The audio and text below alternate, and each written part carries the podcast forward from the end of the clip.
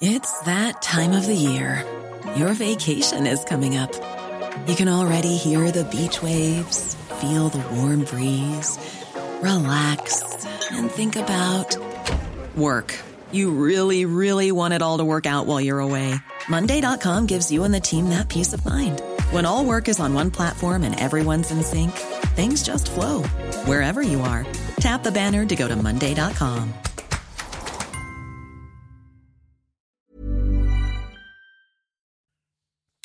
Bonsoir à tous, ravi de vous retrouver comme chaque soir pour le coup d'envoi de Soir Info jusqu'à 22h30. Je vous présente les invités dans quelques secondes, juste après le rappel de l'actualité. Il est 21h, passé d'une minute. À tout de suite.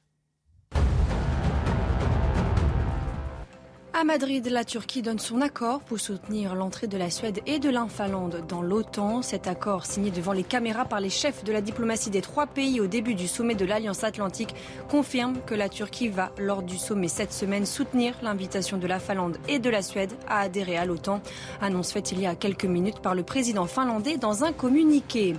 Au dernier jour du sommet du G7, Emmanuel Macron a condamné les profiteurs de la guerre en réponse à une question sur l'inflation en France. Le président de la République parle des producteurs et spéculateurs qui s'enrichissent depuis le début de la guerre à cause de l'envolée des prix de l'énergie notamment. Je vous propose de l'écouter. Et donc on doit aussi avoir un marché mondial qui accepte que nous avons des systèmes et des marchés qui se sont déréglés à cause de la guerre. Nous avons des gens qui ont spéculé sur la guerre. Et aujourd'hui, vous avez des gens qui font beaucoup d'argent sur la guerre. On appelle ça des profiteurs de guerre. Et moi, je ne comprends pas comment on peut accepter très longtemps que l'argent du contribuable dans nos pays soit utilisé à aider les ménages à pouvoir vivre en temps de guerre, et qu'à côté de ça, il y a des gens qui s'enrichissent beaucoup en temps de guerre. Donc on va devoir régler ça. Et puis Yael Braun-Pivet, élue présidente de l'Assemblée nationale. C'est la première fois dans l'histoire de la Ve République qu'une femme accède à ce poste. Favorite, la députée des Yvelines a obtenu 242 suffrages sur les 462 exprimés, dépassant donc la majorité absolue requise pour le second tour du scrutin. Dans cet hémicycle, aujourd'hui, ouvrons ensemble un nouveau chapitre. Vous pourrez compter sur moi. Le temps presse, il nous oblige pour tous les Français, où qu'ils soient, d'où qu'ils viennent, quelles que soient leurs attentes et leurs besoins, agissons pour rendre plus beau ce bien immense que nous avons en commun, la République. Et avec moi ce soir, autour de la table de Soir Info, Véronique Jacquier, journaliste politique. Bonsoir, chère euh, Véronique. À côté de vous, Maxime Thiebaud, avocat, habitué de Soir Info. Et vous êtes euh, présent notamment pour parler de ce restaurateur Poitvin que vous défendez. On en parlera en fin d'émission. On rappelle très brièvement cette affaire. Il y a deux mois, une, euh, un enterrement de vie de jeune fille sur sa terrasse, une femme grimée de noir, un blackface qualifié de, de, de raciste par beaucoup. Et depuis, il vit absolument l'enfer, un calvaire. Vous nous parlerez de lui et de la défense que vous lui euh, proposez. Karim Ziabat, élu d'hiver gauche de Sergi, ravi de vous retrouver sur le plateau de Soir Info. Bonsoir, à Benjamin Morel, maître de conférence en droit public à Paris 2, Panthéon Assas. Les présentations sont faites et le programme de Soir Info commence avec les masques. Êtes-vous prêts à vous euh, masquer de nouveau alors que le nombre de cas de Covid continue d'augmenter fortement en France sous l'effet du variant BA5 Les vacances d'été sont-elles menacées? Pour l'instant, le gouvernement se veut rassurant sur un retour des restrictions. La ministre de la Santé a toutefois conseillé hier aux Français de remettre le masque dans les transports alors que la, mesure avait été levée juste avant les législatives, évidemment. Les franciliens sont-ils prêts à se masquer de nouveau? On les a interrogés aujourd'hui, regardez. Si euh, on n'a pas le choix euh, pour repousser euh, le Covid, oui, je suis prêt à remettre le masque. Alors tant que ce n'est pas obligatoire, euh, non. personnellement, non, parce que bon, je suis jeune et je le sens pas comme un danger pour moi personnellement. Ben, bien sûr, si c'est pour la santé, je crois que c'est nécessaire, nécessaire, oui, pourquoi pas. Je trouve que c'est contraignant et donc je préfère ne pas le porter. Si nécessaire, s'il le faut, oui. Pas du tout. Quoi? Mais j'ai pas du tout envie de me sentir emprisonnée dans un masque. C'est mitigé. Hein. Maxime, Maxime Thiebaud, vous êtes prêts Vous? Ouais, euh, moi j'adore. À remettre le masque? J'adore le vélo, mais crois que je croise parfois des gens qui prennent le vélo avec le masque, donc on voit un peu de tout. Euh, qu'on le recommande, pourquoi pas? Qu'on l'oblige, on retomberait encore dans l'infantilisation. Et je pense qu'à un moment, il y en a ras-le-bol. On va pas pruner les Français parce qu'ils mettent pas le masque dans les transports en commun. Surtout qu'il faut le supporter. Je, je rappelle qu'il n'y a pas d'obligation pour le moment. pour le hein. moment, non, pour le moment, parce qu'on on- connaît on- la chanson. On connaît la chanson, c'est-à-dire Et les cas sont en augmentation assez exponentielle. hein. On va voir les. Je crois qu'on est à toujours 150 000 pareil. quasiment aujourd'hui sur les dernières 24 heures. Plutôt. On a, on a maintenant une leçon internationale quand on compare tous les pays, qu'on a des dynamiques naturelles avec ce virus. Bon. Et que peu importe les mesures de restriction, de toute façon, elles n'ont une incidence que très faible sur cette dynamique. Donc on va rester au niveau de la recommandation, on va considérer que les Français sont des gens intelligents, on va éventuellement leur recommander, notamment pour les personnes les plus faibles, de porter le masque, et on va foutre la paix à la majorité des Français qui font bien ce qu'ils veulent, parce qu'il y a un moment, ça suffit. Quand vous prenez la ligne 6 qui fait 40 degrés et que vous êtes obligé de porter le masque parce qu'on l'a connu, bah, je suis désolé, le, confort est pour personne et je suis même pas certain qu'on lutte contre le virus parce que personne ne supporte un masque dans ces conditions-là. Septième vague, vous vous rendez compte à la septième vague. Cette septième vague va-t-elle nous Ouais, gâcher l'été On tire pas de On leçons. Le problème, c'est qu'on de tire pas les leçons Ah bah d'un moment de tout ça. On a eu des mesures de restriction dans tous les On a eu- sens. Justement, c'est pour ça que j'évoque ce chiffre. C'est pour ça que j'évoque ce chiffre, parce que c'est la septième vague. Ça fait deux ans et demi qu'on est dans cette euh, mouise. Voilà, je cherchais un mot euh, qui passe à l'antenne. Et on est toujours en train de se poser les questions. Quoi faire Comment C'est très flou. C'est assez insupportable et édifiant, euh, Véronique Jacquier. En Espagne, on a décidé de plus se poser la question et de vivre avec le virus, c'est-à-dire de le traiter comme, euh, comme, euh, comme une grippe saisonnière. Voilà. C'est ce que c'est devenu en Voilà. même temps. Ah, Sauf que nous, on aime jouer à se faire peur. Et on sait très bien que c'est pas le port du masque qui va euh, endiguer cette septième vague. Il faudrait qu'il y ait Il y a le retour des alarmistes, hein, les hospitaliers, la PHP, Non, le professeur a- Fischer, qui sont non, en non, train de dire attention, il va falloir remettre des obligations. Je prends les transports en commun. Mhm. Et c'est amusant parce que ces derniers jours, effectivement, on voit de plus en plus de gens qui portent le masque. On va dire que dans un bus, euh, vous avez 20% de gens qui portent le masque.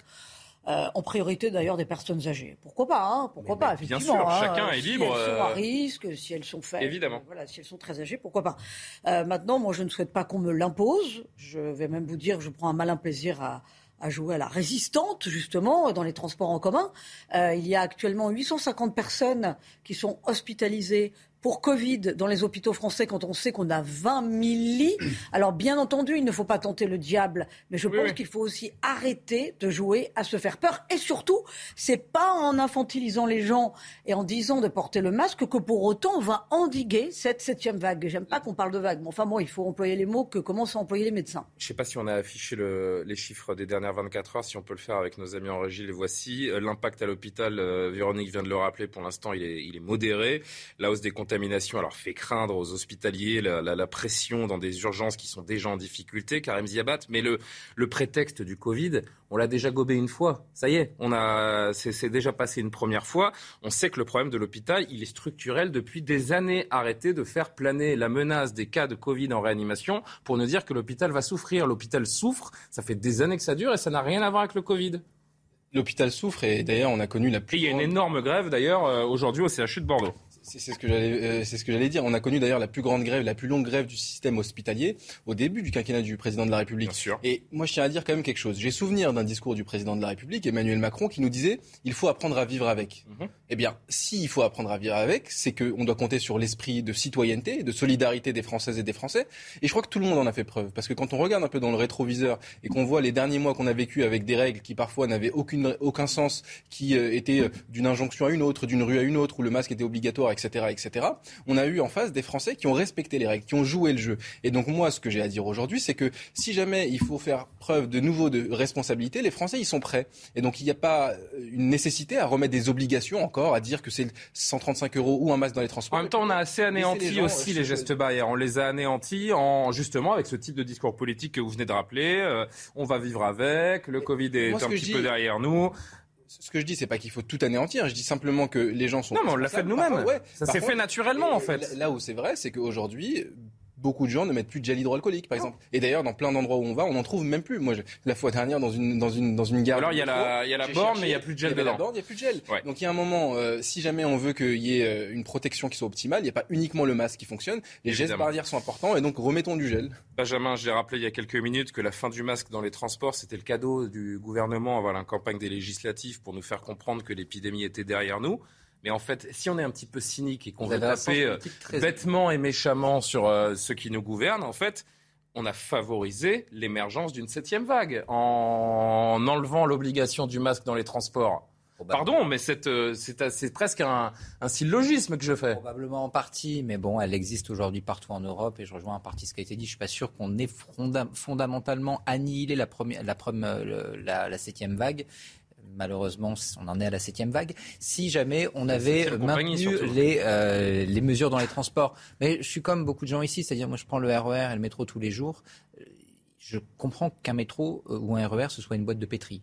Et très clairement, en effet, un lieu de contamination. D'ailleurs, on en parlait lors des confinements. Personne n'a demandé à ce qu'on enlève l'obligation du masque dans les transports. Bah oui, mais c'était pas un, euh, mais un, sujet à ce moment-là. Mais, mais, comprenez en tant qu'usager des transports que c'est ah, peut-être c'est peut-être une boîte de pétri, mais par euh, temps de canicule, un masque dans un métro ou dans un RER, e c'est simplement l'enfer. Surtout quand vous êtes à l'heure de pointe, serré comme des sardines. Donc pour toutes ces raisons-là, évidemment, c'est compliqué. Est-ce qu'il va falloir l'établir?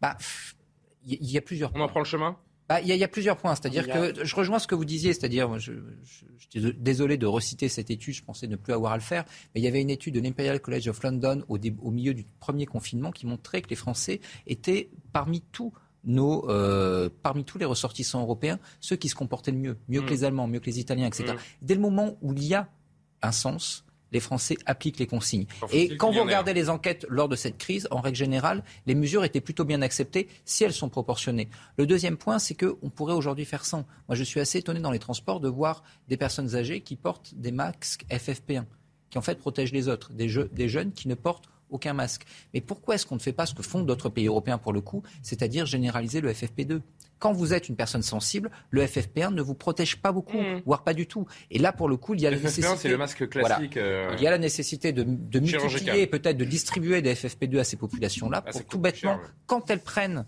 les transports, elles puissent se protéger. je, alors, je reviens vers vous. Je voudrais juste entendre Roger Rua, le docteur Rua, euh, qui a réagi sur CNews, sur l'intérêt ou pas du masque dans, dans les transports. Écoutez-le. Donc aujourd'hui, on ne peut pas dire que si euh, on bloque que dans un transport en commun, on va avoir une efficacité très grande sur la, propagation du virus. Donc il serait, je pense, inopportun euh, d'obliger à nouveau le port du masque dans les transports en commun pour tout le monde. Je pense que ça doit se limiter aux gens malades, comme ça se passe dans les pays asiatiques, où seuls les gens malades portent le masque, et c'est une très bonne chose, puisque ça permet d'éviter une propagation de personne à personne beaucoup plus efficace. Alors par ailleurs, je vais quand même ajouter cette information. Maxime Thiebaud et, Véronique, je sais que vous voulez prendre la parole, je vous la donne dans un instant. Le tribunal, c'est important. Aujourd'hui, le tribunal administratif de Paris a estimé que l'exécutif avait commis une faute en ne maintenant pas un stock suffisant de masques chirurgicaux avant l'épidémie de Covid-19, puis en laissant penser que leur port était euh, inutile. Quelles conséquences cette euh, décision elle peut avoir? Elle va avoir. Bah, Il me semble que, bon déjà, je pense qu'il va y avoir un recours devant la... Oui un appel devant la Cour administrative d'appel de Paris.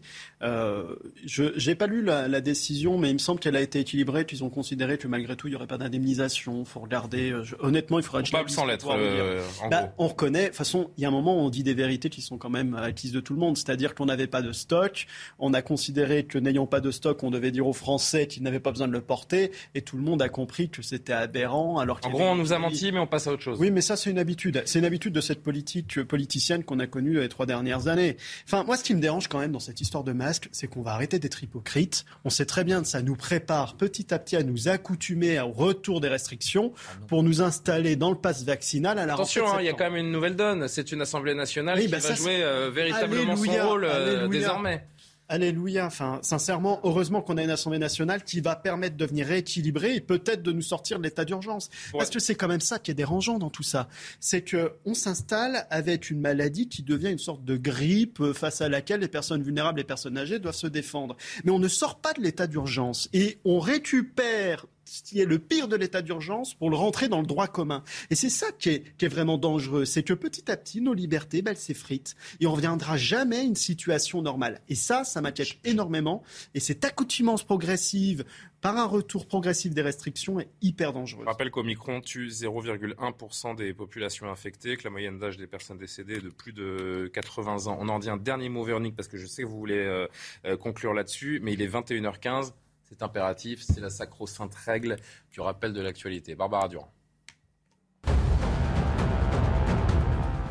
L'ancien ministre délégué au PME, Alain Griset, est condamné à un an de prison avec sursis pour avoir placé des fonds d'un syndicat qu'il présidait sur un plan d'épargne d'action personnelle. Il a été reconnu coupable d'abus de confiance et de faux et usage de faux. À l'audience, l'ancien ministre avait assuré avoir commis, je le cite, une maladresse. Le tribunal de Lille l'a aussi condamné à trois ans d'inéligibilité. Pour tenter de faire face à l'inflation, le gouvernement va distribuer un chèque alimentaire de 100 euros aux Français les plus modestes, plus 50 euros par enfant à charge. 9 millions de personnes sont concernées. Cette mesure devrait coûter 1 milliard d'euros. Elle s'ajoutera à la loi pouvoir d'achat débattue à l'Assemblée nationale au mois de juillet. Et puis l'État a reconnu fautif de ne pas avoir stocké assez de masques avant la pandémie de Covid. Décision du tribunal administratif de Paris qui met en cause de façon sans précédent la gestion publique de la crise sanitaire mais sans aller pour autant jusqu'à une condamnation. Le tribunal administratif de Paris estime également que l'État a commis une faute en tenant des déclarations qui ont pu dissuader la population d'avoir recours au port du masque. Pour l'instant, le gouvernement se veut rassurant hein, sur un retour des restrictions. Euh, hier, Christian Estrosi a quand même angoissé tout le monde, le maire de Nice, en disant qu'il avait des infos sur un retour euh, prochain du pass vaccinal. Il est un petit peu rétro-pédalé chez Laurence Ferrari ce matin. Pas d'informations. Hier, je donnais euh, la séance de mon conseil de métropole. Euh, et, naturellement, j'ai, euh, avec les 51 maires de la métropole de Nice-Côte d'Azur, décidé de prendre par anticipation, parce que j'ai les chiffres, je suis président du conseil de surveillance du CHU de Nice. On peut imaginer qu'à partir de fin juillet, début août, pour le passage des frontières, il risque d'y avoir une demande de, nouveau de, de, passe vaccinal. Véronique Jacquier. Oui, sans insulter les habitants de Nice, il faut reconnaître qu'il s'adresse à son électorat qui est quand même composé d'une population assez âgée. C'est la ville avec Menton où il y a le plus de retraités en France. Donc voilà. Ah euh, juste un petit mot pour dire qu'on va rentrer dans une période, euh, oui, dans une période intéressante euh, parce que là on est dans un état transitoire par rapport à l'état d'urgence sanitaire qui en principe prend fin le 31 juillet. Mais d'ici le 31 juillet, le Premier ministre Elisabeth Borne peut donc décider de réinstaurer le pass vaccinal, peut euh, décider aussi l'obligation euh, du masque. Et ce qui va être intéressant, c'est de voir ce qui va se passer après le 31 juillet, effectivement, avec, euh, avec la nouvelle donne à l'Assemblée nationale. L'Assemblée nationale, merci pour cette perche euh, tendue. Je la saisis, chère Véronique. Une femme présidente de l'Assemblée nationale, Yael, Braun-Pivet, a été élue aujourd'hui sans surprise par les députés à ce poste prestigieux qui lui donne le quatrième rang hein, en termes de personnage de, de l'État, après le président de la République, le président du Sénat et la Première ministre. On va y revenir dans une minute, mais d'abord, je voudrais juste vous montrer cette image. Alors, ça ne vaut pas euh, hein, euh, d'en faire des caisses, mais ça fait sens quand même et ça fait surtout le tour des réseaux sociaux. Le très jeune député LFI, deuxième plus jeune député de l'Assemblée nationale, hein, Louis Boyard, qui euh, au moment du vote, regardez, refuse de serrer la main du député RN Philippe Ballard qui passe devant lui, qui lui tend la main. Revoyez ça, hop, un petit serrage. Non, monsieur, ça va pas être possible. Image très commentée aujourd'hui. Hum, Benjamin Morel, pour commencer, vous qui connaissez parfaitement les arcanes euh, parlementaire, une certaine idée de la République et des représentants du peuple? Ah oui, parce qu'il faut comprendre que qu'est-ce qu'il fait là en fait? Il est membre de ce qu'on appelle le bureau d'âge. Le bureau d'âge, c'est tant que le, le, président ou la présidente n'a pas été élu et le bureau désigné, eh bien, ce sont les députés les plus âgés, les plus âgés qui président, les plus jeunes. Le doyen les rôles de secrétaire, etc. Donc, qui vérifient en confiance de leurs collègues les, euh, le bon déroulé du scrutin. Été inventé sous la Révolution, parce que sous la Révolution, on voulait pas encore élire, euh, le tiers-État voulait pas encore élire des représentants. Et donc il a dit, on va choisir les plus nobles d'entre nous, et quels sont les seuls signes de noblesse? Eh bien, c'est l'âge. Et donc à partir de là, on fait confiance aux personnalités qui sont les plus âgées à l'époque. Et donc, lorsque vous vous comportez comme ça, alors que justement, par défaut, au simple bénéfice de votre âge, vous avez occupé ce poste, je suis désolé, mais c'est choquant. Parce que justement, vous êtes là pour incarner l'unité de cette Assemblée et vous devez jouer le jeu. On peut parler évidemment de l'attitude vis-à-vis de Philippe Ballard, mais le, je dirais le, la manière de se vêtir également, sans vouloir jouer les conservateurs, m'apparaît également. J'allais en parler. Je me dis dans les clous de ce qu'on attendrait justement d'un bureau d'âge. Est-ce qu'il euh, faut relever le fait qu'il est arrivé en, basket avec une euh, chemise un peu débraillée, les manches euh, relevées, ça? Vraiment, ça dépend de, de, comment on se positionne. Oui, il y a Non, des traditions à l'Assemblée nationale. Euh, Est-ce qu'il faut l'épingler là-dessus? Moi, je vous, ai- je vous dis a- franchement, ce qui me choque plus, c'est qu'il refuse de, de serrer la main. Euh, je voudrais juste rappeler a- qu'aujourd'hui, exceptionnellement, les députés étaient tous assis par ordre alphabétique avant de constituer évidemment dans le futur des groupes et être assis par groupe. Le hasard a fait que Daniel Obono était assise à côté de Julien Audoul. LFI RN et elle euh, également a refusé de, saluer et de serrer la main de, Julien Audoul. Lisez juste, Benjamin, je sais que je vous ai coupé, mais je voudrais juste qu'on lise euh, Louis Boyard, donc, qui disait euh, avant d'entrer à l'Assemblée, aujourd'hui j'ai l'honneur d'ouvrir euh, très solennellement, il disait, hein, la 16e législature en tant que secrétaire du bureau de l'Assemblée, fonction assurée par les six plus jeunes députés, aux côtés du doyen d'âge qui préside cette première séance, le début d'une mandature de combat au service du euh, peuple. Et euh, Jordan Bardella qui a réagi, discours euh, émouvant et rassembleur, élégance de tenue et d'âme de la part de José González, député RN et doyen de l'Assemblée. Il nous a tous rendus fiers.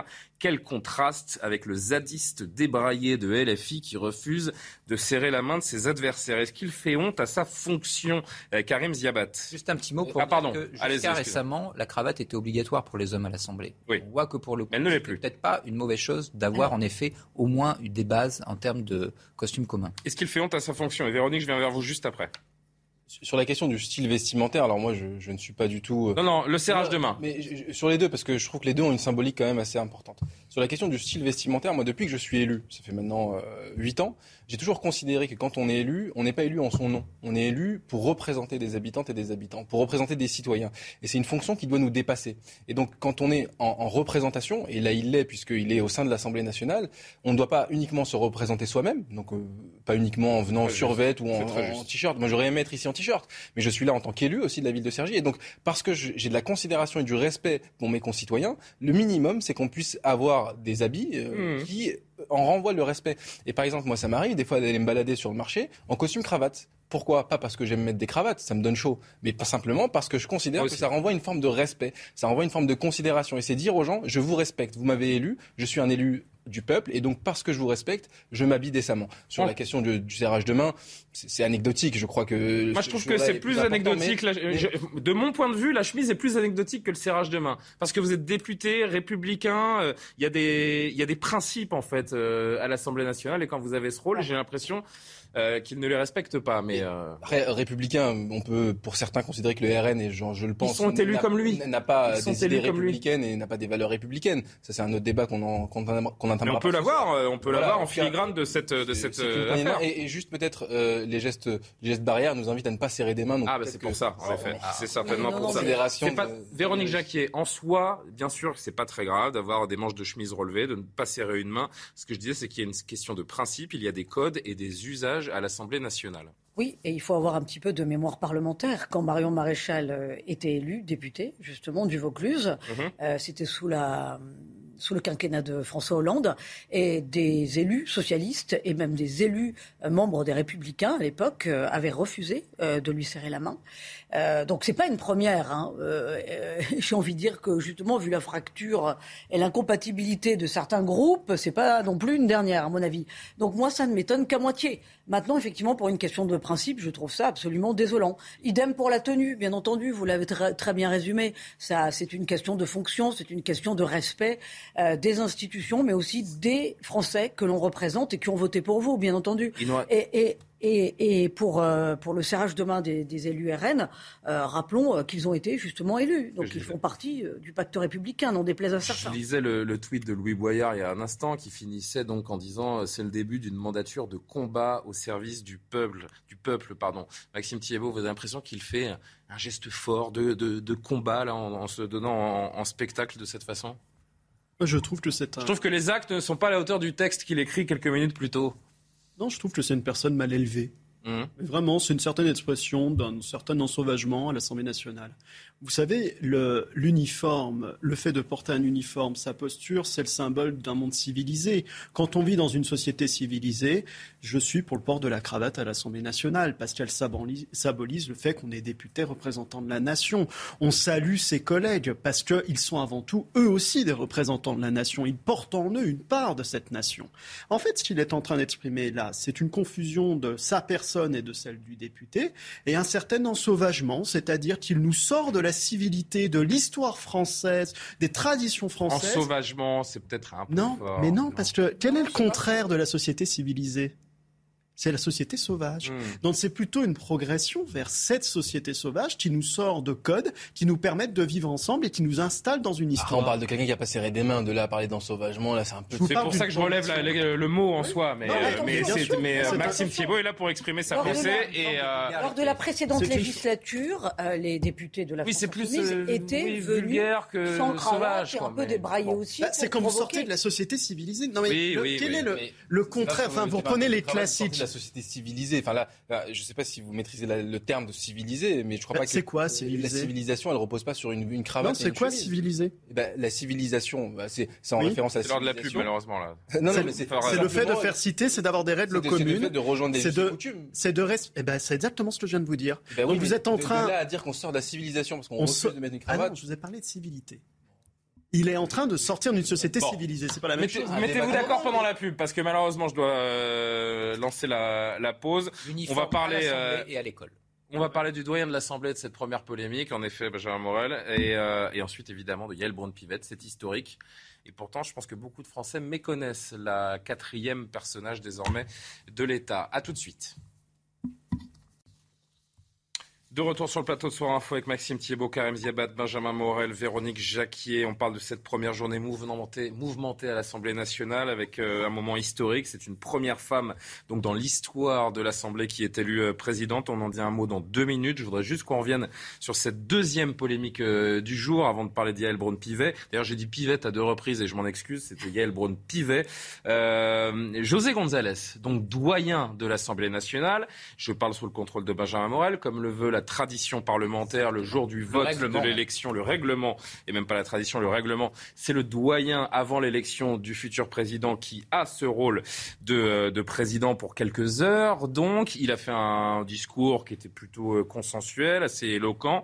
Il est revenu, cet homme de quasiment 80 ans, sur euh, son enfance en Algérie, l'époque de l'Algérie française qu'il euh, regrettait. À la tribune, rien d'extraordinaire dans ce qu'il dit, c'est surtout empreint de nostalgie. En revanche, D'ailleurs, il applaudit. D'ailleurs, il est applaudi à ce moment-là par euh, 90% de l'hémicycle. Et euh, là où le bas blesse, c'est ensuite dans les coulisses, dans ce qu'on appelle les quatre colonnes, là où les députés et les journalistes se rencontrent. On insiste sur sa prise de parole à propos de l'Algérie française. Et là, il envoie quand même euh, quelque chose d'assez regrettable, une phrase assez regrettable. Je ne suis pas là pour juger si l'OAS a commis des crimes ou pas. L'OAS, je ne sais même pas bien ce que c'était. Benjamin Morel, premier jour de polémique, le doyen de l'Assemblée qui dérape. C'est le cas de le dire dans les couloirs de l'Assemblée C'est d'autant plus problématique pour le donnera son avis après. que si on prend un peu. Est-ce le- que c'est un dérapage d'ailleurs? Oui, c'est quand même plutôt un, dérapage. En plus, il explique à un autre moment, si j'ai bien compris, qu'en fait, c'était peut-être mieux avant en Algérie. Bref, c'est clairement pas tout à fait habile. D'autant plus que le RN euh, a soutenu indirectement Yael Braun-Pivet. hein.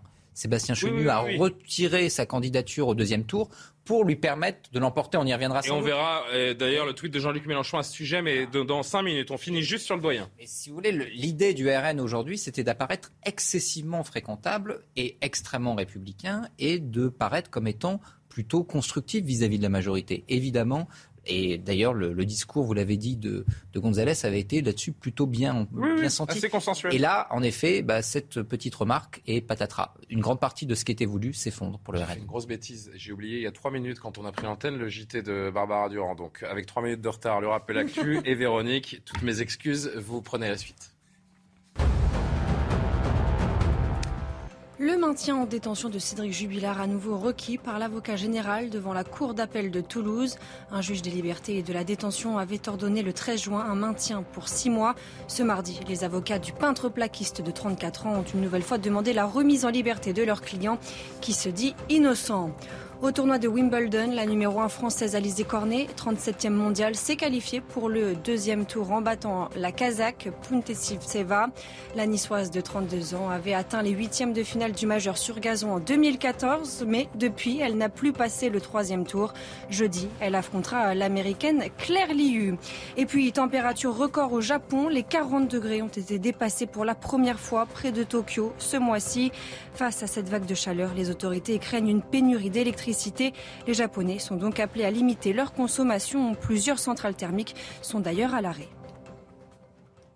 Je rappelle ce qu'a dit euh, dans les couloirs de l'Assemblée José González, le doyen RN euh, de l'Assemblée nationale. Je ne suis pas là pour juger si l'OAS a commis des crimes ou pas. L'OAS, je ne sais même pas bien ce que c'était. Véronique Jacquier, est-ce que c'est un premier couac pour ce RN normalisé avec 89 députés désormais dans ses rangs ce n'est pas le, le, RN marginalisé, extrême droitisé euh, également, en tout cas beaucoup plus le RN, il y a un certain temps. Le RN a une partie, enfin, euh, nourrit en son sein un, un logiciel euh, Algérie française. Euh, il y a beaucoup de pieds noirs qui ont voté Rassemblement national et Marine Le Pen ne s'en cache pas. Il a dérapé, le elle doyen est allée, Elle est allée ouvertement draguer pendant la campagne sur, sur ces terres-là. Parler de l'Algérie française, c'est une chose. Dire que l'OAS, est-ce qu'elle a commis des crimes ou pas, j'en sais rien. Je non, sais mais parce que, que alors là, c'est un là, autre degré, une, non, mais là, c'est une grosse maladresse, mais sans doute parce qu'il n'est pas historien et qu'il vient d'arriver à l'Assemblée nationale, qu'on lui a tendu un micro enfin, effectivement dans la salle ans, des quatre ouais. colonnes et que euh, et qu'il ne sait plus très bien ce qu'il raconte. Euh, bon,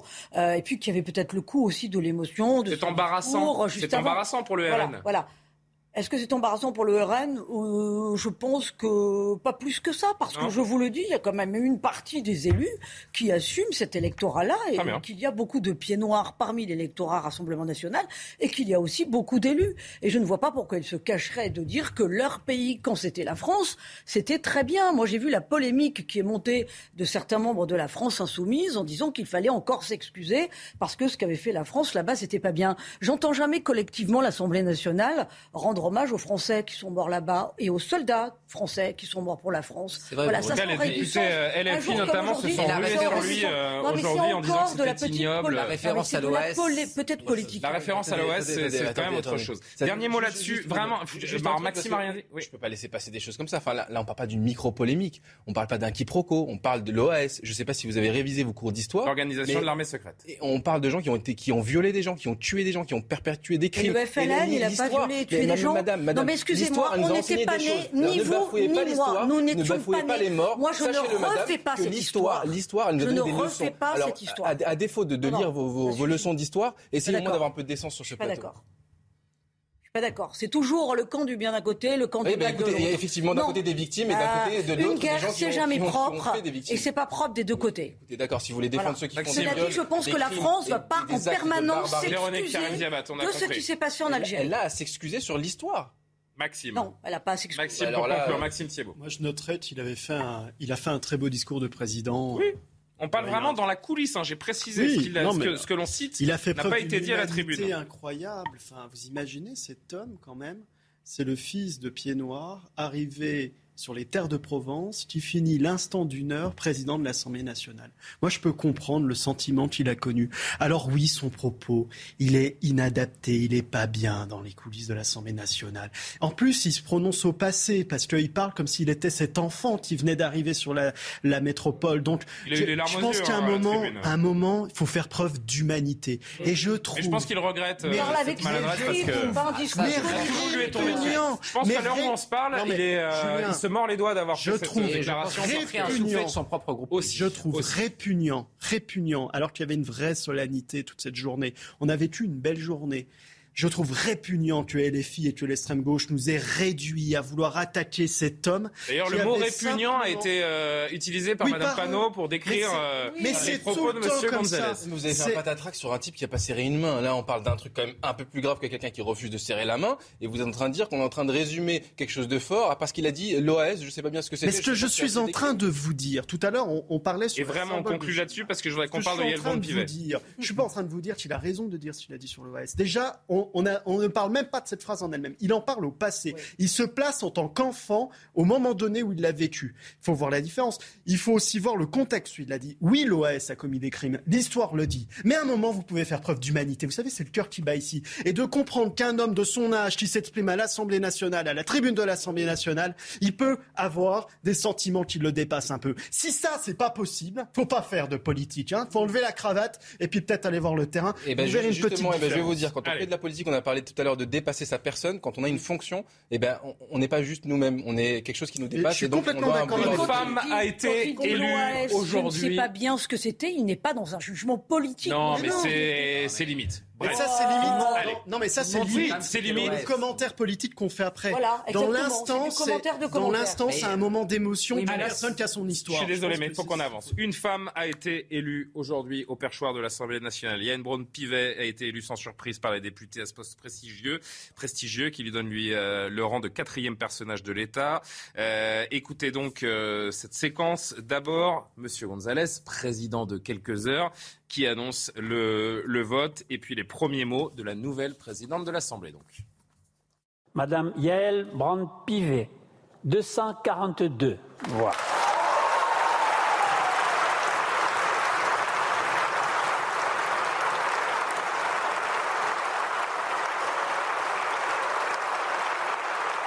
Madame Yael Brand-Pivet ayant obtenu la majorité absolue des suffrages exprimés, je la proclame présidente de l'Assemblée nationale et je l'invite à prendre place au fauteuil présidentiel. J'accède à cette fonction dans un moment particulier de notre vie politique.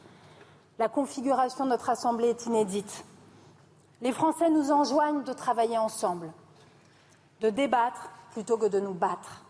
Ils nous ont choisis, ils nous ont élus et nous partageons, quelles que soient nos différences, une responsabilité, celle de répondre à l'espoir que cette Assemblée, qui a le visage de la France, a fait naître chez nos concitoyens. L'espoir de nous voir sortir de ces querelles stériles que l'on nous a trop souvent reprochées, pour avancer ensemble au service de la France et des Français. Pour la première fois, l'Assemblée dirigée par une femme, il aura fallu attendre, Véronique, euh, deux siècles de représentation nationale pour voir une euh, femme à ce poste. La symbolique est importante La France est, en retard hein, par rapport à d'autres pays. Euh, euh, en Belgique, les deux chambres sont dirigées par une femme. En Italie, c'est le, Sénat. Donc effectivement, on est en retard. Écoutez, c'est une très bonne nouvelle. Pour la petite anecdote quand même, c'est la première fois, parce que l'Arlande n'a pas du tout respecté les règles à l'Assemblée nationale, euh, qu'elle est euh, élue euh, sans être députée, c'est-à-dire que c'était avec un statut de ministre. Donc il y a un petit hiatus quand même sur la question. Oui et non, c'est-à-dire que pendant dix jours, ils peuvent choisir entre, par rapport au cumul. Donc elle était députée et ministre pendant encore quelques jours. Oui, c'est de la, bon, la précédente mandature n'était pas officiellement achevée. Non, c'est mais ça que vous non, mais c'est pas, que- c'est compliqué. Mais Bon, on Bon, s'est bah alors, euh, rentrons pas dans les détails techniques parce qu'en plus, il nous reste trois minutes. C'est quand même la première fois aussi qu'on s'affranchit de certaines règles. Mais bon, maintenant, euh, on peut s'affranchir de tout, plus personne ne dit rien. Donc Quoi qu'ils veulent. Je voudrais juste que vous Ils veulent lisiez. tellement tous s'affranchir que même la commission des finances, qui revient de coutume de droit. C'est jeudi Oui, voilà, c'est ça. Voilà, on est en train de euh, revenir sur tout. euh, est- restons sur Yael Braun-Pivet parce que c'est quand même un jour important pour, pour l'histoire de France. Pesons nos mots.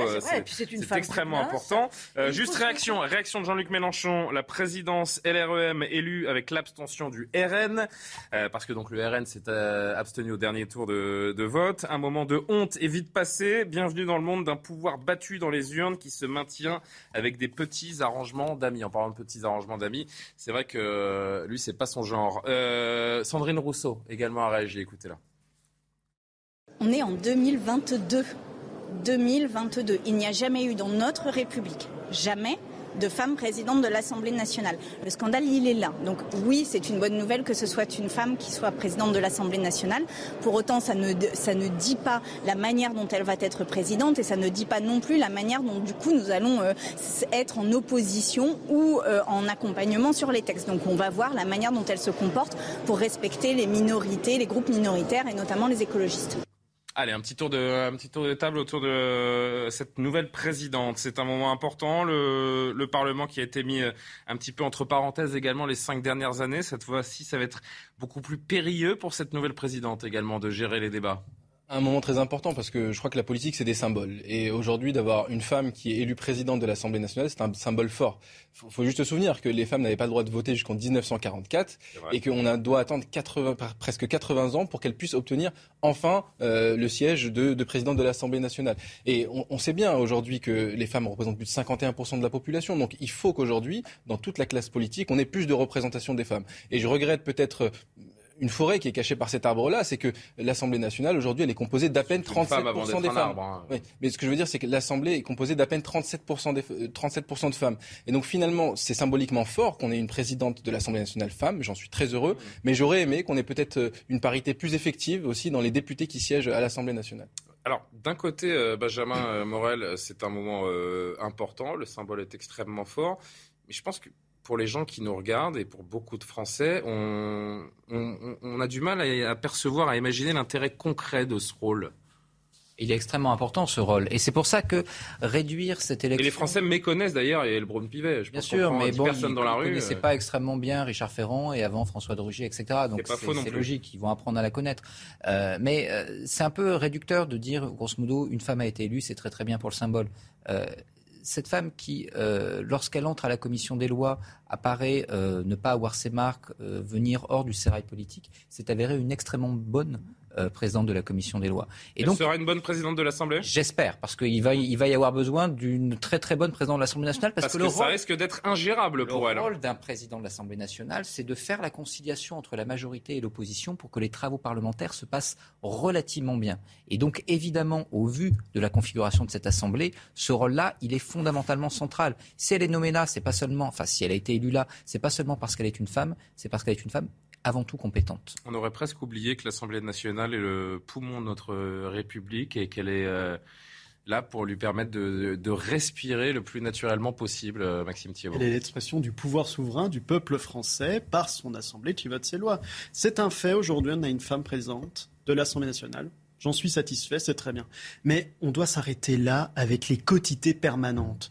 La République française, dans son article 1, par sa constitution, dispose qu'on n'a que des citoyens, peu importe le sexe, la couleur de peau, la religion. mais c'est la seule chose surreprésentés. Euh, On doit se dire que ce qui est formidable, c'est qu'être une femme n'est plus une condition qui vous empêche de devenir président de l'Assemblée nationale. Ok, mais ça ne doit pas être la condition pour devenir président de l'Assemblée nationale. Bien sûr que non. En toute fonction, c'est pareil. Et moi, ce qui me gêne dans notre société, c'est quand même un symbole qui est très présent, c'est qu'aujourd'hui, on a une discrimination positive qui devient contraire au principe d'égalité. Et vous voyez des gens recrutés pour ce qu'ils peuvent représenter vis-à-vis de minorités plutôt que les compétences qu'ils développent. Et ça, il faut faire très attention à ça. Sauf qu'on a quand même l'impression que Mme hein. Brown-Pivet est extrêmement compétente. C'est pas le cas avec notre présidente. Je parle dans notre société en général, dans des emplois publics ou même dans le privé. On est en retard. Pour conclure, très vite avant la dernière partie, Véronique, s'il vous en tant que femme, euh, moi, ça m'est égal qu'elle soit une femme. Je veux dire, j'aime pas l'aspect trophée, effectivement. Hmm. J'espère qu'elle est ultra compétente. En tout cas, elle a l'air d'avoir beaucoup de poignées. Bon, et je l'attends sur le contrôle de l'exécutif, parce que voter les lois, c'est une chose, respecter les temps de parole des députés des uns et des autres, c'en est une autre. Mais le contrôle de l'exécutif, ça va être intéressant, parce que pendant cinq ans, on n'en a pas eu. Donc, on va voir ce que ça va donner. Et on est pressé de voir ça déjà avec cette première journée euh, de polémique. Euh, et il y en a pour cinq ans. Vivement. Euh, le rappel actu. Pardon Ça va être Noël pour les constitutionnalistes tous les jours. Et pour les journalistes ça va être. Euh, oui. Benjamin, le smile toute la journée. Ah, oui, ah, tout à fait. Depuis bon, on est très en retard, on est très en retard. En plus, j'ai refusé une dernière prise de parole à, Karim Ziabat parce qu'on était en retard, donc euh, ne me faites pas perdre plus de temps. 21h47, le rappel de l'actualité, la petite pause, et on se retrouve pour la dernière partie, le fiasco du Stade de France, épisode 43, et les Champs-Élysées, euh, qui le Champ de Mars, pardon, qui devient euh, quasiment ingérable en termes de sécurité, et puis ce restaurateur que vous défendez et qui vit un cauchemar depuis deux mois. À tout de suite. Elisabeth Borne poursuit ses tractations pour éviter les blocages en l'absence de majorité absolue à l'Assemblée nationale. Après ses premières consultations hier avec les présidents de groupe de la majorité, la Première ministre a rencontré tour à tour les chefs des groupes LR, socialistes, communistes, écologistes de l'Assemblée. Contourner les blocages politiques, c'est aussi ce que souhaite Geoffroy Roux de Bézieux. Le patron du MEDEF veut bâtir des consensus entre patronat et syndicats. Il déclare on ne peut pas rester cinq ans immobile. Les partenaires sociaux doivent aussi former des majorités de circonstances. Et puis au tournoi de Wimbledon, le Français Richard Gasquet arrache son ticket pour le deuxième tour. Le 69e joueur mondial s'est imposé face au Portugais Joao Sousa. Une bataille en 5-7 qui aura duré près de 3h30. De retour sur le plateau de soir, info Karim euh, Ziabat. Tout va bien? Tout va bien. Bon, tu peux souffler la pause était longue. Ah ouais, c'était un peu long. Ouais. Maxime Thiefaud, Benjamin Morel et Véronique Jacqui. Après le fiasco du Stade de France, les Jeux Olympiques de 2024 suscitent l'inquiétude. C'est ce que euh, révèle un sondage euh, Odoxa fiducial pour le Figaro. 59% des Français n'ont pas confiance dans l'actuel gouvernement pour assurer la sécurité lors de la Coupe du Monde de rugby 2023 et euh, également les Jeux Olympiques de 2024. On lit dans ce sondage également que 90% des sondés considèrent que les incidents du 28 mai, donc la finale de la Ligue des Champions, ont donné une mauvaise image de la France dans le monde. Gérald Darmanin était chez nos confrères d'RTL ce matin. Il s'est exprimé à ce sujet. Il a présenté des excuses. Tiens donc. Il était temps. Oui, c'est temps. Alors d'abord, est-ce que le Stade de France aurait été mieux géré? La réponse euh, est oui. Est-ce que j'en ai une part de responsabilité? La réponse est oui. Je l'ai dit d'ailleurs devant la le mot excuse Bien ce sûr, matin? je m'excuse bien volontiers euh, contre tous ceux qui ont euh, euh, subi cette mauvaise gestion. Je constate euh, et quelque part, euh, je, je le remarque et, et je veux le redire ici, que depuis, il y a eu trois grands matchs au Stade de France, puisque j'ai pris des dispositions qui ont changé profondément le fonctionnement de la préfecture de police autour du Stade de France. Il n'y a eu évidemment aucune difficulté. Ça veut dire que c'est la préfecture de police qui a complètement dysfonctionné? Moi, je suis le chef d'administration, je ne fais jamais de, de punition ad hominem, mais peut-être que dans le secret de mon bureau, euh, il existe euh, des changements. Voilà. Des changements, ça veut dire? Et par ailleurs, d'abord, j'ai changé l'organisation. Euh, j'ai doublé les moyens euh, qui manquaient sans doute de lutter contre la sécurité publique, c'est-à-dire que contre la délinquance. Contre la délinquance. Et s'il y a quelque chose qui s'est mal passé au Stade de France, je vais vous dire, euh, c'est la lutte contre la délinquance. Et effectivement, les images qu'on a vues. Mais vous n'avez pas changé le préfet de police, monsieur Lallemand Nous sommes en période électorale. Euh, Le but du jeu n'est pas de lancer des noms euh, comme ça au, au, au débeauté dans un micro. J'ai d'abord changé les organisations, j'ai doublé les effectifs, j'ai donné des instructions extrêmement claires désormais de lutte contre toute forme de délinquance en Seine-Saint-Denis et singulièrement autour du Stade de France. Ça aurait pu être fait plus tôt, c'est vrai, je l'avoue bien volontiers. J'ai une envie implacable de lutter contre la délinquance. Viendra la question des personnes après. Le préfet de police a fait son travail ce soir-là, mais il est certain qu'on a un changement Il est d'organisation. sur la sellette? Il est certain qu'on a un changement d'organisation à faire. Ce ne veut pas dire, évidemment, qu'on doit s'en prendre à telle ou telle personne. C'est quand même extraordinaire. Il est très très fort. Franchement, il est très très fort. Donc aujourd'hui, vous voyez les politiques le de 30 l'ancien mai, c'était la faute des supporters britanniques, des hooligans, des sauvages euh, anglais de Liverpool qui avaient foutu le bazar. Et donc aujourd'hui, c'est la faute des délinquants. C'est extraordinaire, c'est magique. Et ce qui est assez magique, si vous voulez, c'est que si on enlève les lapsus qui sont quand même parfois un peu risibles, il disait ça le lendemain, voire même le soir même. On ne parlerait plus de cette affaire depuis en fait des semaines. Et là, pour le coup, il est dans une situation où aujourd'hui, il avoue devant les Français ce que tous les Français savent déjà depuis le 30 mai. Donc, on est face à un ovni politique en termes d'affaires, avec quelque chose qui aurait pu être bien géré du point de vue de la communication, qui était extrêmement mal géré et qui est devenu réellement une affaire d'État. Maxime Thibault, on n'a pas besoin d'un- d'un préfet qui assume il y a quelques semaines ou d'un ministre euh, ce matin qui s'excuse un mois après avoir menti ouvertement. On a besoin de quelqu'un qui nous explique comment il va protéger les Français la prochaine fois que ce type de débordement aura lieu.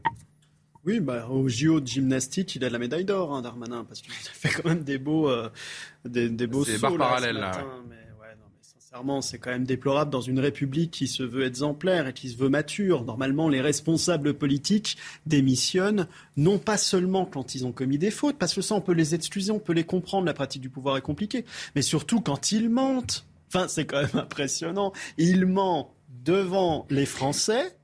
Il rétropédale un mois après, il reste en fonction. Il y a quand même un vrai problème. Enfin, je sais pas, sur le plan démocratique, c'est quand même particulièrement choquant.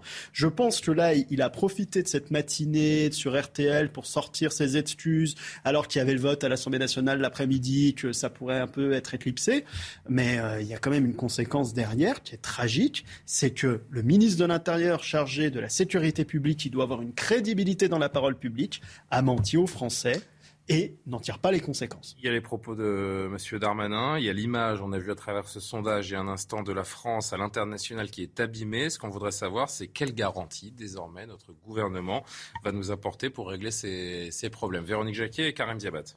Et nous n'avons pas de garantie parce qu'il y a eu le mensonge, le déni et qu'il n'y a toujours pas de diagnostic et de solution apportée pour que ça ne se reproduise plus.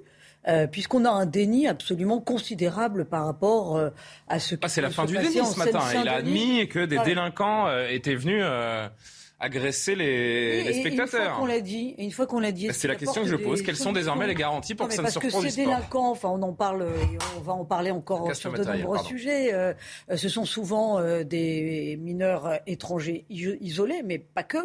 Euh, on a eu les témoignages des, des Anglais qui étaient venus de, de Liverpool, qui étaient absolument accablants. Oui, Donc on, a, non mais il n'y a Ah oui. aucun mystère sur le profil des gens qui ont dépouillé et qui ont tenté d'agresser sexuellement ce soir-là les gens euh, euh, qui s'étaient rendus au Stade de France. Il n'y a aucun mystère. Et pour autant on n'entend absolument pas le ministre aucun de mystère se prononcer qui vous fait dire qu'il n'y a aucun mystère sur euh, l'origine les- des gens? C'est-à-dire qu'en regardant des images, vous arrivez à dé- définir qui est français, qui ne l'est pas? Ah, mais ça n'a rien à voir avec ça. On voit Mais bien ça n'a absolument rien à voir avec ça.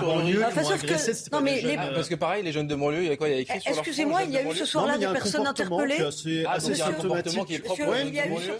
Oui, c'était des, gens. Il n'y a pas un comportement qui est propre aux jeunes de banlieue, il y a un comportement qui est propre aux délinquants. Il y a eu Ah ce là, il n'y a pas soir-là. de débat. Mais par contre, on vient de me dire que c'est des gens qui sont soit de banlieue, soit d'origine étrangère. Là, par contre, là, c'est Mais même plus attendez, pardonnez-moi, euh, c'est de notoriété hein. publique dans la mesure où il y a eu ce soir-là des interpellations Et donc, vous avez les et qu'il y a statistiques eu des personnes. Ah, mais aucun n'était. Alors il est où le problème? Non mais attendez, parce que là on se prend des invectives. c'était des gens même Il est qui le avaient problème des... C'était qui qui les auraient déjà dû quitter le sol français, c'est-à-dire qu'ils étaient là, qui avaient déjà été interpellés et condamnés, et qui étaient toujours sur le sol et qui dépouillaient Oui, les qui est Anglais au stade français de notoriété publique. ait des personnes Je ne suis pas dans un jugement de On a valeur, compris, je Véronique. vous dis ce On a que dit la compris. police. Karim, rapidement, il est 22h, on va envoyer l'actu, mais je vous laisse terminer votre propos. Non, mais qu'il y ait des gens en situation irrégulière qui n'ont rien à faire sur le sol français, il n'y a pas de débat. Mais que vous veniez dire que euh, en regardant deux trois images, il y a une majorité de gens qui viennent de l'étranger, c'est juste stupide. Maintenant, rapidement, Ce pour n'est pas revenir ce que j'ai dit. Alors, si je Mais peux me permettre, si je peux me permettre, on marque le point actu et c'est tout de suite vous qui prenez la parole, Karim, je vous le promets. Le point actu de Barbara Durand, 22h, passé d'une minute.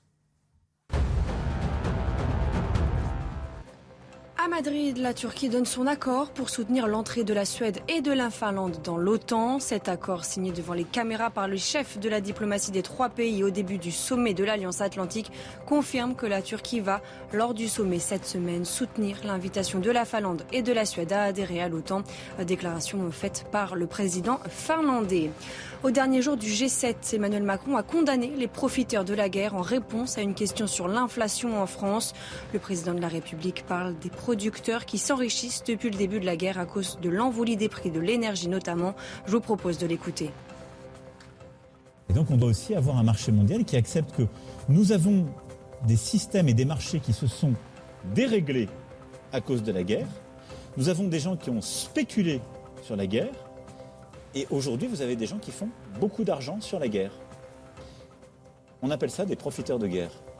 Et moi, je ne comprends pas comment on peut accepter très longtemps que l'argent du contribuable dans nos pays soit utilisé à aider les ménages à pouvoir vivre en temps de guerre, et qu'à côté de ça, il y a des gens qui s'enrichissent beaucoup en temps de guerre. Donc on va devoir régler ça. Et puis Yael Braun-Pivet, élue présidente de l'Assemblée nationale. C'est la première fois dans l'histoire de la Ve République qu'une femme accède à ce poste. Favorite, la députée des Yvelines a obtenu 242 suffrages sur les 462 exprimés, dépassant donc la majorité absolue requise pour le second tour du scrutin. Dans cet hémicycle, aujourd'hui, ouvrons ensemble un nouveau chapitre. Vous pourrez compter sur moi. Le temps presse, il nous oblige. Pour tous les Français, où qu'ils soient, d'où qu'ils viennent, quelles que soient leurs attentes et leurs besoins, agissons pour rendre plus beau ce bien immense que nous avons en commun, la République. On conclut la conversation sur l'inquiétude des Français avant les grandes échéances euh, sportives, à savoir Coupe du Monde de 2023 de rugby, les Jeux Olympiques dans deux ans. Karim Ziabat, euh, je vous rends la parole. Vous avez une cérémonie d'ouverture des Jeux qui aura lieu tout le long de la scène récemment. Je ne parle pas de n'importe qui, je parle d'Alain Bauer, criminologue reconnu, qui a expliqué dans l'anonymat le plus total d'ailleurs que la cérémonie serait un crime. Ce sont ses mots à lui. S'il y avait un attentat ou un mouvement de foule, ce serait extrêmement dangereux. Personne ne réagit. On a l'impression que c'est un caprice politique, cette euh, cérémonie d'ouverture et ces Jeux Olympiques qui se profilent tant les images du Stade de France sont choquées et restent dans la mémoire collective désormais. Quand on connaît le niveau de défiance, le niveau de méfiance qu'ont les citoyens vis-à-vis de la classe politique depuis de nombreuses années, et qu'on se permet de mentir sur des événements comme l'a fait le ministre de l'Intérieur, c'est juste inadmissible. Et c'est pas la première fois qu'on nous ment. Quand euh, on nous a dit, on en a parlé tout à l'heure, que les masques, on n'en avait pas ou que ça ne Mm. servait à rien, c'est que la réalité, on n'en avait pas. Et donc, je considère que quand on a des responsables politiques qui sont dans le mensonge, qui sont en train de rompre le peu de confiance qui reste entre nous et les citoyens, il faut des sanctions très fermes. Et il y a- une anecdote qui est pas qu'une anecdote, mais moi qui m'a choqué, c'est que j'ai appris que les images vidéo ont été supprimées. Donc ça veut dire qu'aujourd'hui, Alors, elles n'ont pas, on va être très très euh, précis, elles n'ont pas été supprimées, elles se sont auto-détruites, sont faute, auto-détruites, faute de, de réquisition. de réquisition. Parce que les images, se- évidemment, s'effacent, parce que les disques durs sont pas extensibles à l'infini. Et- et donc, on a- on a C'est la technique qui fait que ça se- ça s'efface, mais elles n'ont pas été réquisitionnées. Et donc, Vous avez on a- raison. On a vécu un scandale international. Scandale total. Le monde entier a parlé de nous et on a été la risée du Totalement. monde entier. Et on nous explique que derrière, les vidéos sont autodétruites. Donc il y a un moment, si on veut recréer de la confiance et qu'on a envie que les gens croient de nouveau en la classe politique. C'est surtout recréer de la sécurité, en fait. mais- mais je ça dis passe par franchement, là, parce qu'il y a ce, cette petite guéguerre entre vous autour des, des- des profils ou non identifiés. C'est une chose et chacun défend ses positions, c'est votre droit le plus profond. Il y a juste des faits et les images, elles sont sous nos yeux. Et ça, pour ne pas que ça se reproduise, qu'est-ce qu'on fait? Il y, a, il y a deux débats. Il y a débat, d'abord le débat de cette polémique-là dont on parle, c'est que, et vous l'avez dit tout à l'heure, c'est que s'il s'était excusé le lendemain en disant effectivement, eh ben, il y a eu une erreur et j'en assume la responsabilité, on n'aurait pas eu cette polémique qui aurait enflé autant. Après, sur la question de la sécurité, moi mes positions elles sont très claires. C'est qu'à un moment, il faut qu'on ait un volet répressif qui soit important, il faut qu'on ait un volet justice aussi qui Une soit réponse pénale. Parce que si la réponse pénale elle n'intervient pas rapidement après les faits, eh ben, Le 28 forcément, mai, vous avez une centaine d'interpellations, euh, trois condamnations. Et voilà. Et donc, mais le, le volet, en tout cas, répression et justice fonctionne quand le volet préventif aussi est correctement appliqué. Et donc, pour moi, tout ça repose sur un triptyque. Donc, si on veut lutter contre l'insécurité, c'est pas en stigmatisation des populations, c'est en luttant efficacement et intelligemment sur le volet prévention, sur le volet ne- répression et sur le volet justice. Maxime Thiebaud, sur la préparation Non, des mais- Jeux Olympiques, il y a un intérêt à se poser évidemment les bonnes questions. C'est dans deux ans. Déjà, si on était capable de passer un 1er mai sans voir des casseurs tout démolir, ce serait pas mal. Ça part de là, en fait. C'est une succession de de- d'informations qui nous laisse à penser que, en effet, c'est compliqué. qui met des mots sur des mots Et on contribue au bonheur du monde. Il y a un moment, il faut quand même identifier les problèmes et savoir où ils se situent. Tous les jours, vous avez des policiers qui sont attaqués dans les banlieues au mortier. D'accord? On l'avait pas il y a 20 ans, là aujourd'hui. Les, les, les personnes qui ont contribué au désordre autour du Stade de France sont les mêmes que celles qui contribuent au désordre dans les banlieues la nuit. C'est pas, c'est pas un mal, mais parce que c'est un fait établi. C'est ce qu'a dit ce matin le ministre de l'Intérieur en parlant de cette délinquance. Enfin, c'est pas Non, un il a pas parlé mal. de ça, il a parlé mais de la délinquance bon, en que vous parallèle. vouliez sauver votre électorat, je Mais peux le comprendre. mais ça vous interdit pas, ça vous interdit pas. Écoutez-vous juste, écoutez-vous juste, simplement. Ça ne vous interdit Simplement. Pas simplement d'identifier le problème. Et moi, je, je vais vous dire, ce qui me fait souffrir le plus dans tout ça, c'est pas que ce soit ces jeunes délinquants de banlieue, c'est que derrière, vous avez des gens qui vivent dans les banlieues et qui vivent dans des situations d'insécurité complète parce qu'elles sont tenues par des trafics de drogue, parce qu'elles sont tenues par des jeunes qui vivent de l'indélinquance et qui contribuent à cette délinquance et qui le soir foutent le bordel et crament leur bagnole, celle avec laquelle ils veulent aller bosser le lendemain. Donc il y a un moment, si on met pas des mots sur les mots, on contribue au malheur du monde. Et moi, je demande simplement ce qu'on dise la vérité. C'est tout. C'est pas compliqué. Et j'en ai ras-le-bol. Je vous le dis franchement, j'en ai ras-le-bol d'entendre des fausses excuses, d'être faire compris. traiter de raciste ou de mec d'extrême droite quand il y a un moment, on se pose des questions avec Véronique, simplement sur qui était là autour du Stade de France. C'était pas des Anglais. Je suis désolé, c'était une certaine jeunesse délinquante qui vient principalement de banlieue. C'est pas plus faux. compliqué. C'est tout simplement faux, puisque vous vous basez sur des images pour Mais cataloguer on se base des pas sur personnes. les images, je me base sur les des témoignages du Sénat, du ministre fait- de l'Intérieur, En fait, de- quand même connaît votre chanson. des policiers qui ont fait des constats, des, des PV de vous constat. fantasmez Qui était là, la en réalité. fait, euh, Mais Karim Bien sûr que si. Même était là. Ah J'en sais rien, mais moi, je suis pas. Non, mais Mais mais mais là, personne n'entend, personne ne comprend ce que vous dites. J'ai posé une question à Karim Ziabad.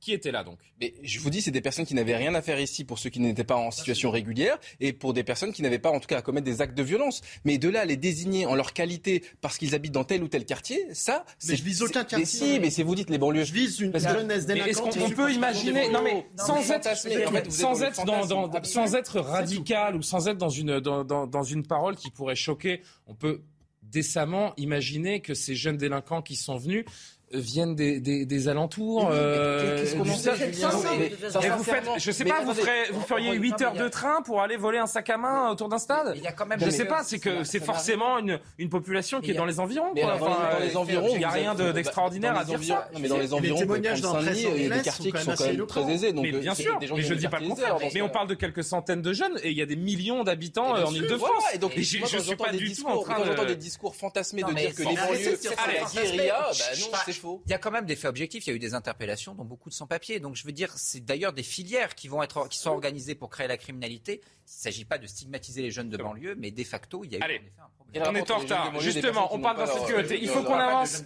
Il faut qu'on avance. On parle d'insécurité qui euh, perdure et ne diminue pas à Paris même euh, également, plus particulièrement sur le Champ de Mars, au pied de la Tour Eiffel. Les touristes sont une cible euh, privilégiée. Pour certains, un voyage peut-être peut, peut se transformer, pardon, en cauchemar. Vol à l'arraché, pickpocket, arnaque. Malgré des opérations de police, la délinquance ne diminue pas. Regardez ce, ce sujet et on en parle quelques petites secondes. C'est l'un des sites touristiques les plus prisés, mais aussi l'un des plus sensibles de la capitale. Sur le champ de Mars, les vols à l'arraché et les jeux d'argent pour arnaquer les passants sont nombreux. La cible principale de ces délinquants, les touristes étrangers. Mais si parmi eux certains sont inquiets et prudents, Nous avons un peu peur car nous entendons plein d'histoires de personnes qui se font voler leurs affaires, donc on essaye vraiment de faire attention. J'ai l'impression que Paris est l'une des villes où les touristes se font le plus dépouiller. Je ne porte pas de montre, je garde mon téléphone sur moi et surtout, je suis vigilant. d'autres se montrent plus insouciants. Je me sens en sécurité, tout le monde a l'air très gentil, même quand je marche la nuit. Face à eux, les délinquants multiplient leurs ruses pour tenter de dérober bijoux, téléphones et porte-monnaie. Ici, ce jeune garçon semble errer pour repérer discrètement une proie potentielle. Là, cette femme tente d'attirer l'attention de touristes en leur demandant de signer une pétition. Bernard habite le quartier depuis plus de 40 ans et s'inquiète de la violence grandissante. J'ai ça en tête, une dame qui a été agressée à coups de bouteille, parce qu'elle se refusait sans doute à lui céder son porte-monnaie. Les quelques commerçants du Champ de Mars, eux aussi, sont spectateurs et impuissants face à cette délinquance omniprésente. Ils sont tous les jours là, hein, c'est pas d'aujourd'hui, ils sont toujours là. Et c'est- ils se font attraper, ils disent qu'ils ont toujours 16 ans, mais en fait non, ça devient un cauchemar, ouais. Pour tenter d'endiguer le phénomène, des opérations policières ont régulièrement lieu, mais elles semblent aujourd'hui insuffisantes face à l'ampleur du problème. Il fut un temps, Véronique Jacquier, Paris faisait rêver le monde entier. Bah, la France est la première destination touristique au monde. Toujours, Vous avez oui. vu l'état de la pelouse là sur le champ de Mars. c'est pas nouveau, Il y a hein. un laisser-aller, mais c'est une honte absolue.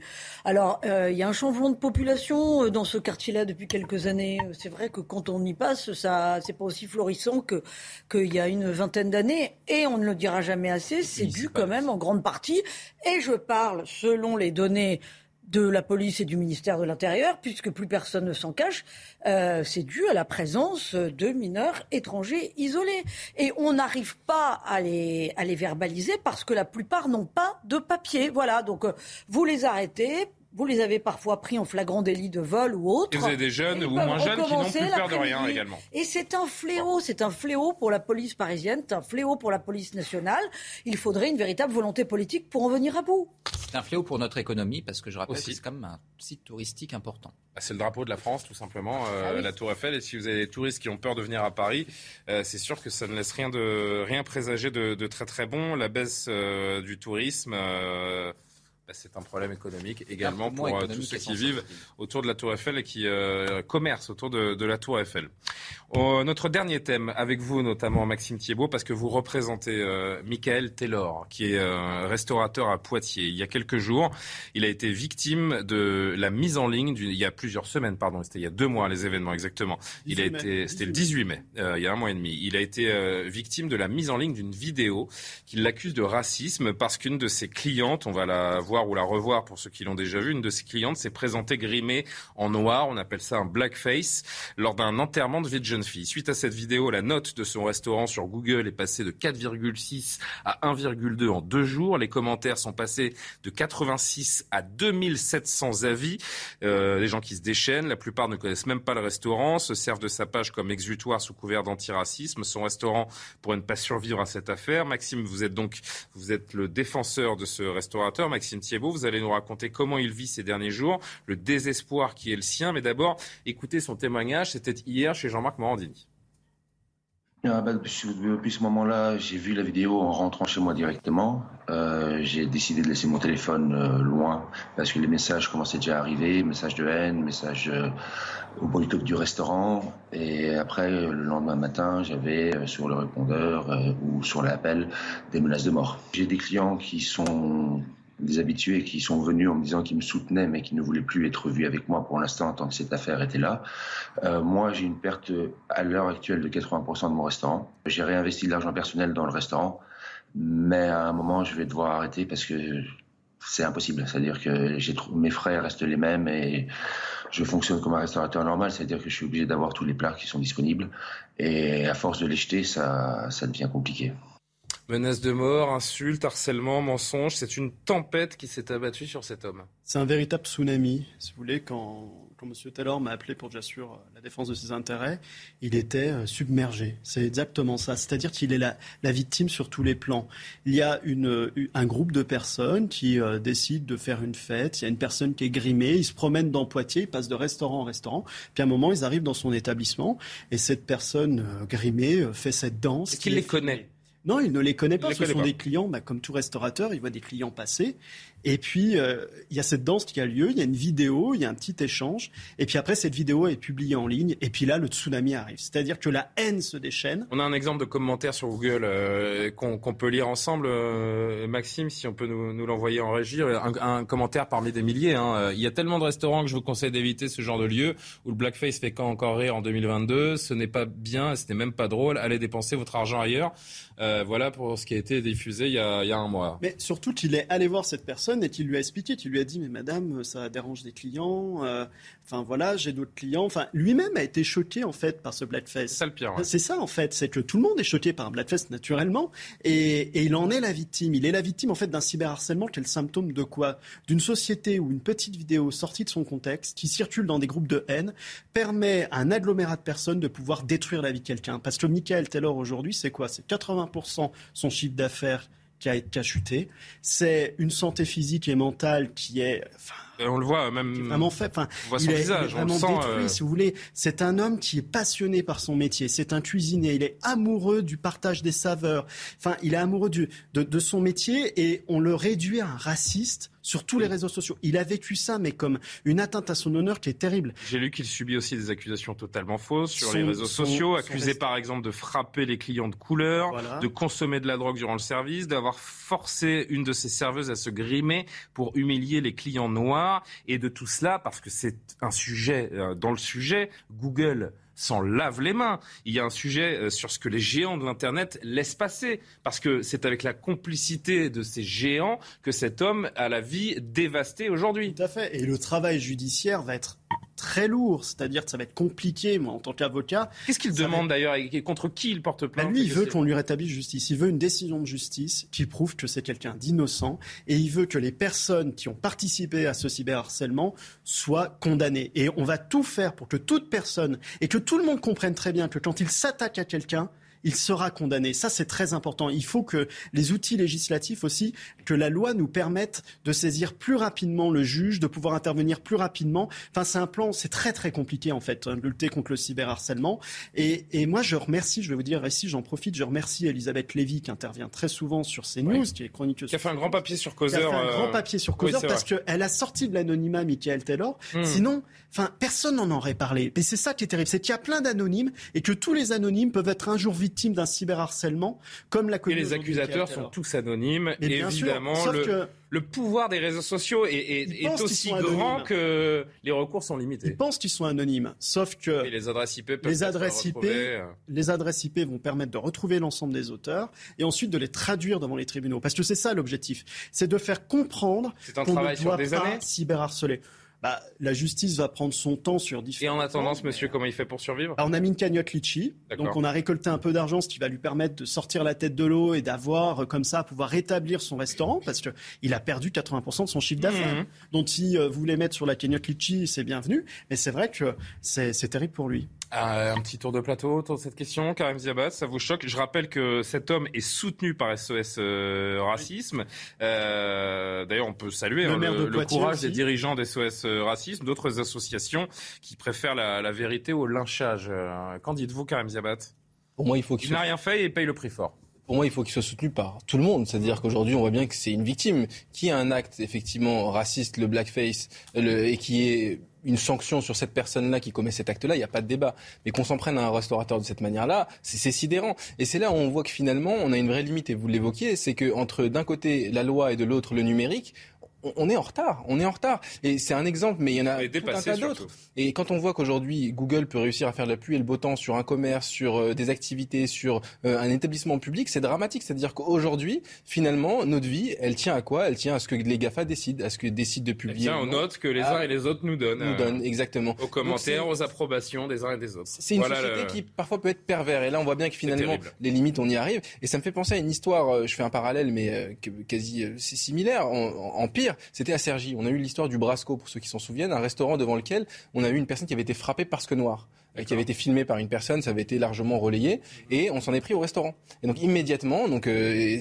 pour, Et pour le c'était la même chose. On a eu des, des notes qui ont été catastrophiques, on a eu un boycott, et c'est là aussi où nous, en tant que consommateurs, en tant que citoyens, notre responsabilité, bah, c'est d'aller consommer ce genre de restaurateur pour lui soutenir, lui, lui permettre de, de continuer à vivre. Un homme qui, euh, qui vit donc aujourd'hui depuis presque deux mois avec une boule au ventre dès qu'il croise quelqu'un sur son chemin parce qu'on le regarde euh, en chien de faïence. Ça, c'est vous le raciste euh, du restaurant, pardon.